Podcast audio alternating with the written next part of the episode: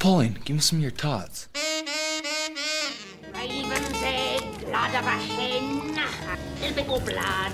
I ate his liver with some fava beans.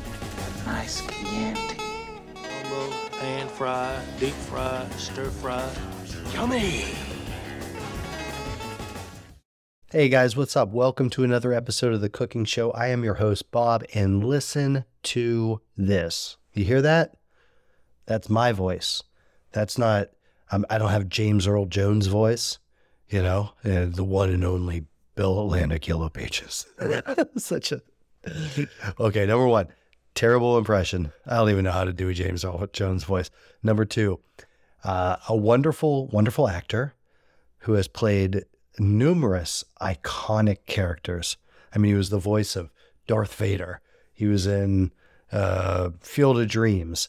He was the the blind guy with the dog in the Sandlot. And what's my go-to reference on him? Television commercial from the 90s for the phone book. That's ridiculous. But anyway, my voice does not sound like James Earl Jones, even when I try to. Number one. Number two, it does not sound like Bane from the Batman uh, movie, you know, the Batman villain. It's like, oh, I was born in the RSS feed. Probably a terrible impression of Bane, also, which is just another testament to how my voice doesn't sound like that. Because I believe, I believe I am past, you know, I'm, I'm over the crest of the wave with the uh, seasonal allergies. And it was, they just went away one day. On, on Wednesday, we took the kids to Kennywood. And I knew, I knew I was going to have a good day that day because Kennywood's like, what is it, in, in like McKeesport, like uh, Edgewood, Swissvale, McKeesport area, something like that. I was like, there's no way that there's any pollen up there. I'm going to be fine. I had a great day. Clear, eyes were clear, nose was clear, voice was fine. I felt fantastic. I probably only sneezed like 38 times in the whole day. I don't know, that's very low. But since Wednesday, nothing. I've been fine. I've been cured, which leads me to believe I think I've narrowed it down to, I don't think it's wild grass, but grasses, hay, hay fields, you know, because I noticed that our hay fields around here are all uh, kind of putting on the seed heads, which means that the individual stocks have been fertilized, which means the pollen cycle has run its run its course. So uh, I should be good to go for the rest of the summer. I'm I'm loving it. I am appreciative of it because I do remember the agony that I was in half a week ago. But like with any ailment, I a couple days go by and I completely forget what it's like to feel bad. so I go from like, oh, I'm dying here. I can barely breathe. I can't see. Yada yada yada yada to you know next week it'll be like yeah, I, I have no idea what it's like not to feel incredible every single day but for right now i am appreciative and uh ooh, life's a lot better without that going on hey um so this episode i have kind of a fun one so you know I live on this little homestead down here, and we grow a lot of our food, produce a lot of our food. Um, yeah, we have gardens, multiple gardens. Uh, we grow some grains this year. I'm growing oats and wheat, like a hard uh, spring wheat. Uh, we have a, a, fledgling orchard. You know, the orchard is a constant source of frustration. Last year, the goats ripped bark off of um, several trees, which kills them. So we had to plant some new ones, yada, yada, yada. We have the, the orchards, we have livestock, we have all that kind of stuff. So we are just kind of getting into uh, the season of actually pulling things out of the garden as a, as opposed to just always putting things in. And you know, in addition to things like lettuce and arugula and uh, chard, you have uh, radishes, radishes, radishes, radishes. Uh, radishes are, hmm, are, you know, it's one of those. It's one of those vegetables that is what it is. I I would challenge you to find a single human being. Not don't even not even asking what is your favorite food, but what is your favorite vegetable? And nobody's going to say a radish, right? I mean, radishes, and that's not a knock against radishes. There's nothing wrong with radishes. Everything doesn't have to be the best of something. You know what I mean? And I'm sure that you can find some micronutrient or phytonutrient or something like that that is very high, co- highly concentrated in radishes. And be like, oh, you know, uh, radishes are actually a really good source of dietary molybdenum. And it's like, well, okay, but mm, okay, whatever. But that said, radishes they do have their uh, they have they have some strengths going for them. One is you know the, the flavor profile is fairly unique. It's a it, it's a spicy flavor, obviously, uh, but it's paired with like a cool, fresh, you know, a watery, crunchy type of texture. Um, it's kind of like the uh, the the menthol or the eucalyptus of the root vegetables. Uh, additionally, you know, when you eat a radish, you feel like you've done a good thing. In fact, one one cultivar of radish is called uh, French breakfast, which um, you know French and Germans both will uh, snack on radishes. Um, not so much as a breakfast food. I'm not sure what the etymology is of it, calling it French breakfast. It almost feels like a sarcastic dig you know, like uh, the French people, they have a they have a black coffee, a cigarette, three radishes, and they walk 17 miles to get baguette. You know, that's why they stay so thin. Um, but you know, a, a, nice mild flavored radish like the French breakfast, oh, smeared with some some good cultured butter and some large grain salt, sea salt, kosher salt, whatever, is a delightful snack. Um, that is definitely something.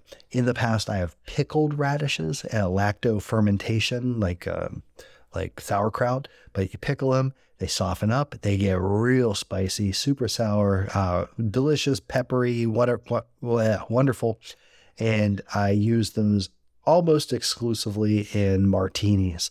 A martini, a gin martini, a dry gin martini with just a punch in the mouth pickled radish is uh, it's not a great first drink of the evening, but it is a killer third drink of the evening. You know, you, you, you kick back a couple of Manhattans and then you switch to the pickled radish martinis.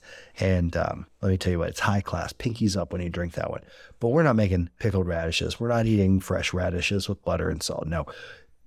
This week, we are making roasted radish soup. Okay. Because I think for some reason, people tend to sleep on the fact that you can cook radishes. You know, they don't just have to be eaten fresh, sliced paper thin, or eaten like an apple. You can roast them, and it will change the the flavor and the composition. Not the composition, the um, the texture, the flavor, the whole experience of the radish. Okay, and uh, you know what? I'm gonna I'm gonna tell you. I'm gonna mm, convey a piece of information that I haven't I haven't fact checked. This is one of those things that I heard, mm, I don't know, 15 years ago, and it sounded truthy enough. And I just sort of adopted it as like, yeah, this is a true fact. But in, in fact, it may be a factoid, which is not a fact at all. It was a, it was a sleeper lie. I don't know. I don't know how to describe it. The the flavor profile of the radish, the uh, that that spicy, astringent sort of forward peppery flavor is a product. Oh, so so think about the the bulb of the radish.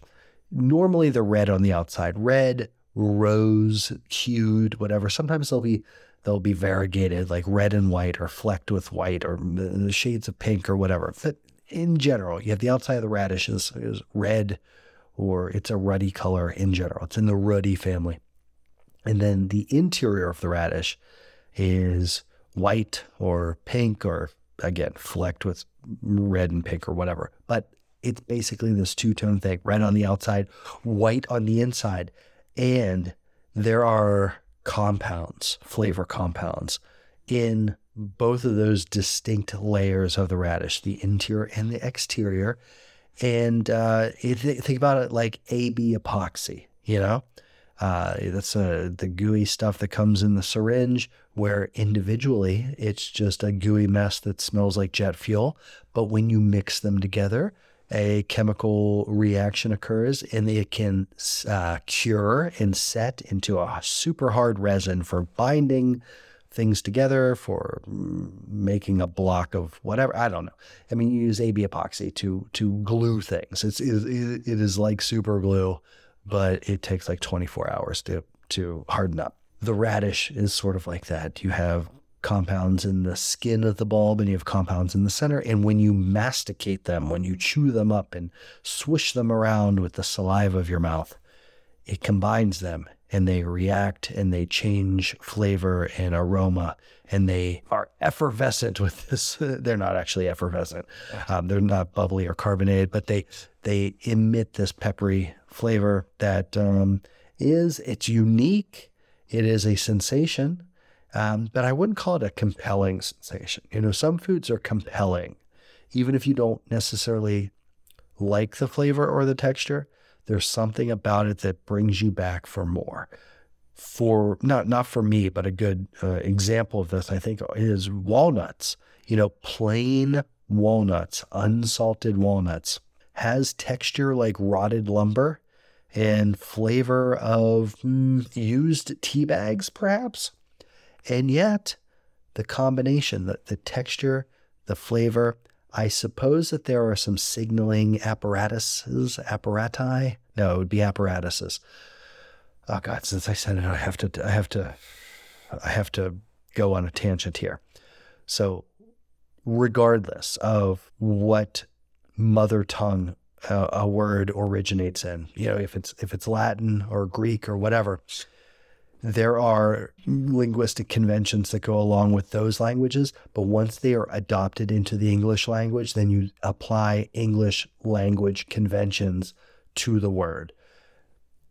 The canonical example of this is the word octopus. You know, some people will be like, octopus. Well, what if you have two of them? Are they called octopi? And it sounds it sounds smart, like, oh, octopus, octopi. Like I like I know Latin. Well, except octopus isn't a Latin word. It's not derived from a Latin word. It's a Greek word. Octo meaning eight, and podes or podes meaning foot. So octopodes would be the pluralized Greek version of octopus. Octopodes, eight footed, right?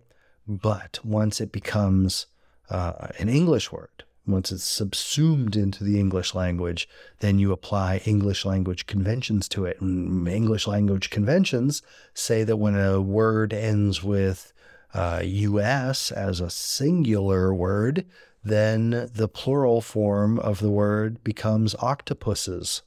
So, octopuses, even though it doesn't sound as uh, smartsy as octopi, certainly doesn't sound as cool as octopodes but that is the English way of pluralizing octopuses. So, what the heck was I talking about? Apparatus.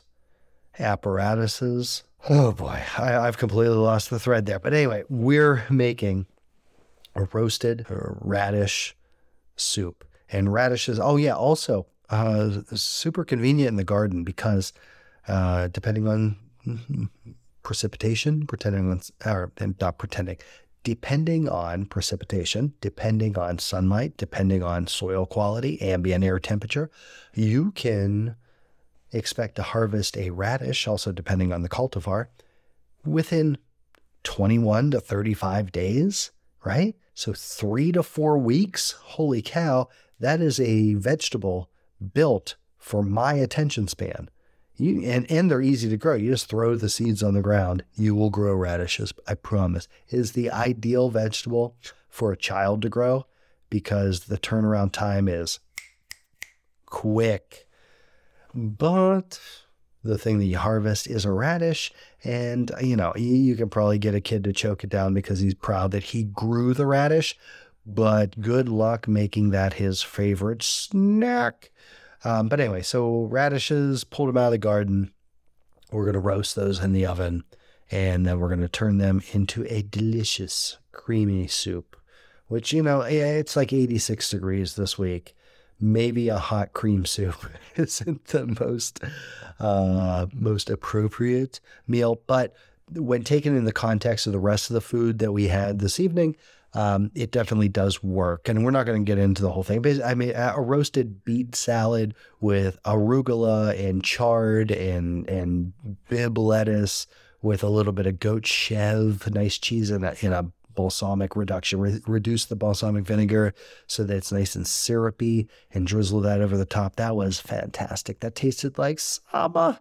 And then um, uh, what else do we do? Yeah, I baked a loaf of bread. So, hey, pro tip, pro tip.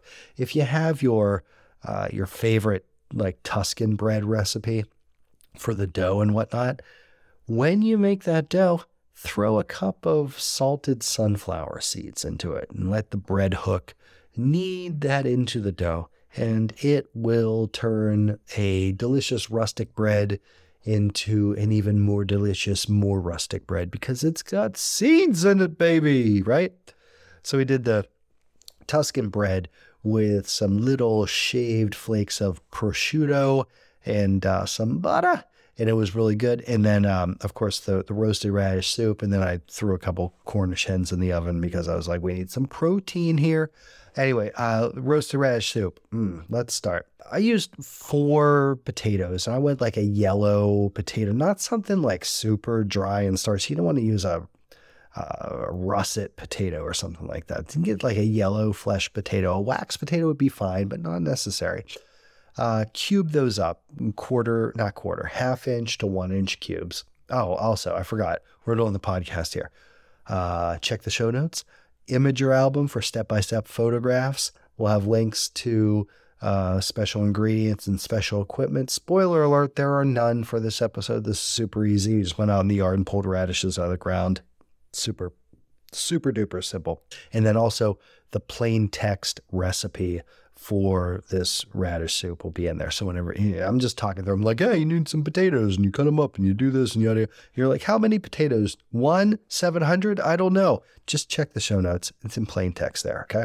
Okay. Back to, back to cooking. Uh, so we have our potatoes. We, we dice those up into like half inch cubes, throw them in a pot with chicken stock, chicken stock to cover, and then bring that up to a simmer. Like if you bring that up to a, a vigorous boil, a couple things are going to happen. One, um, that chicken stock is going to uh, disappear very quickly. It will disappear faster than plain water would because the chicken stock is not 100% water. It is some percentage stuff that isn't water. The water will disappear, the stuff that isn't water will remain, and you'll have a very concentrated, starchy, uh, gluey kind of liquid and it won't be great. So what you want to do is you just want to simmer, simmer, gentle simmer, and then you can do it for a long time. Okay. Because you can do it while you're doing all the other things. And when you come back, you're like, oh, I didn't actually time this, but you can be like, oh, I totally did it long enough. It'll be fine. Okay. So simmer those potatoes in the chicken stock. Hit, hit it with some black pepper. You know, you can salt it also. We want to salt, uh, we want to salt things at every level so that when it comes together at the end, it's like you just tweak the seasoning as opposed to like, you know, I have to put all the flavor into this now. You don't want to do that. All right, so get those potatoes simmering in the chicken stock on the stove top.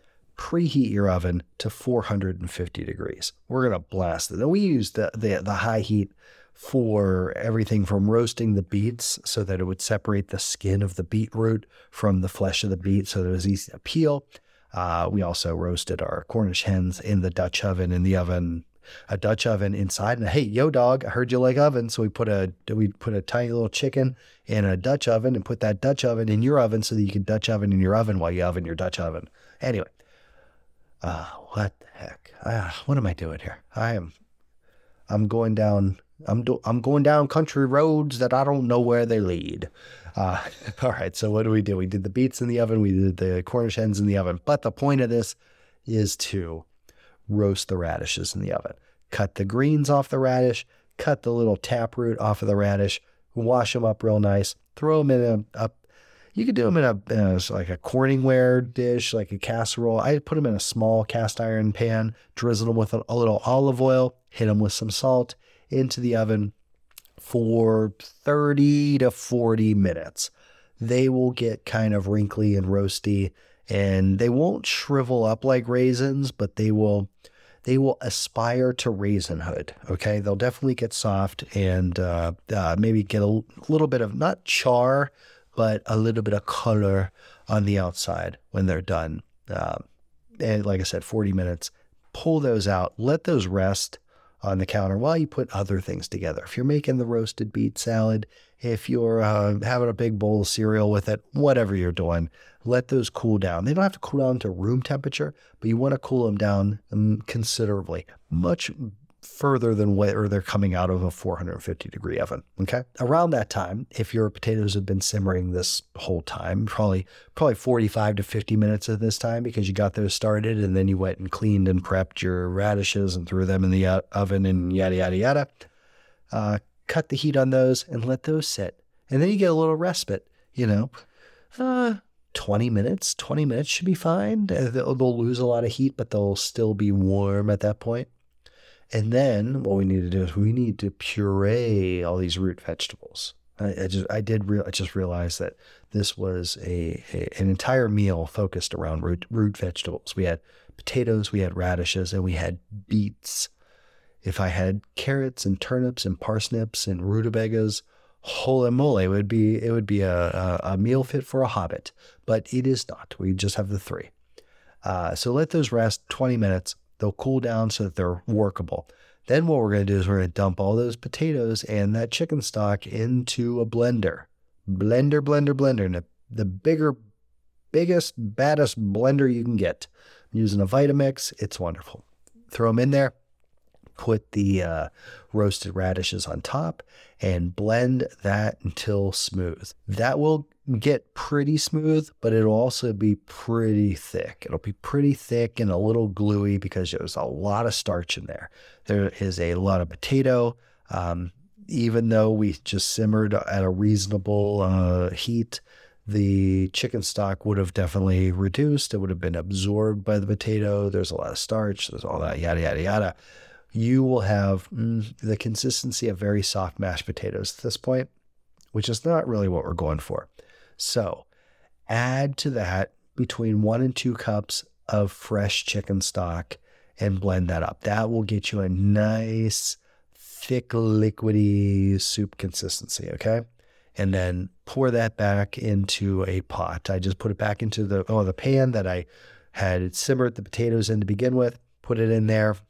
Add one and a half cups of heavy cream. I know I'm giving specific measurements here. Add some heavy cream, yeah, whatever.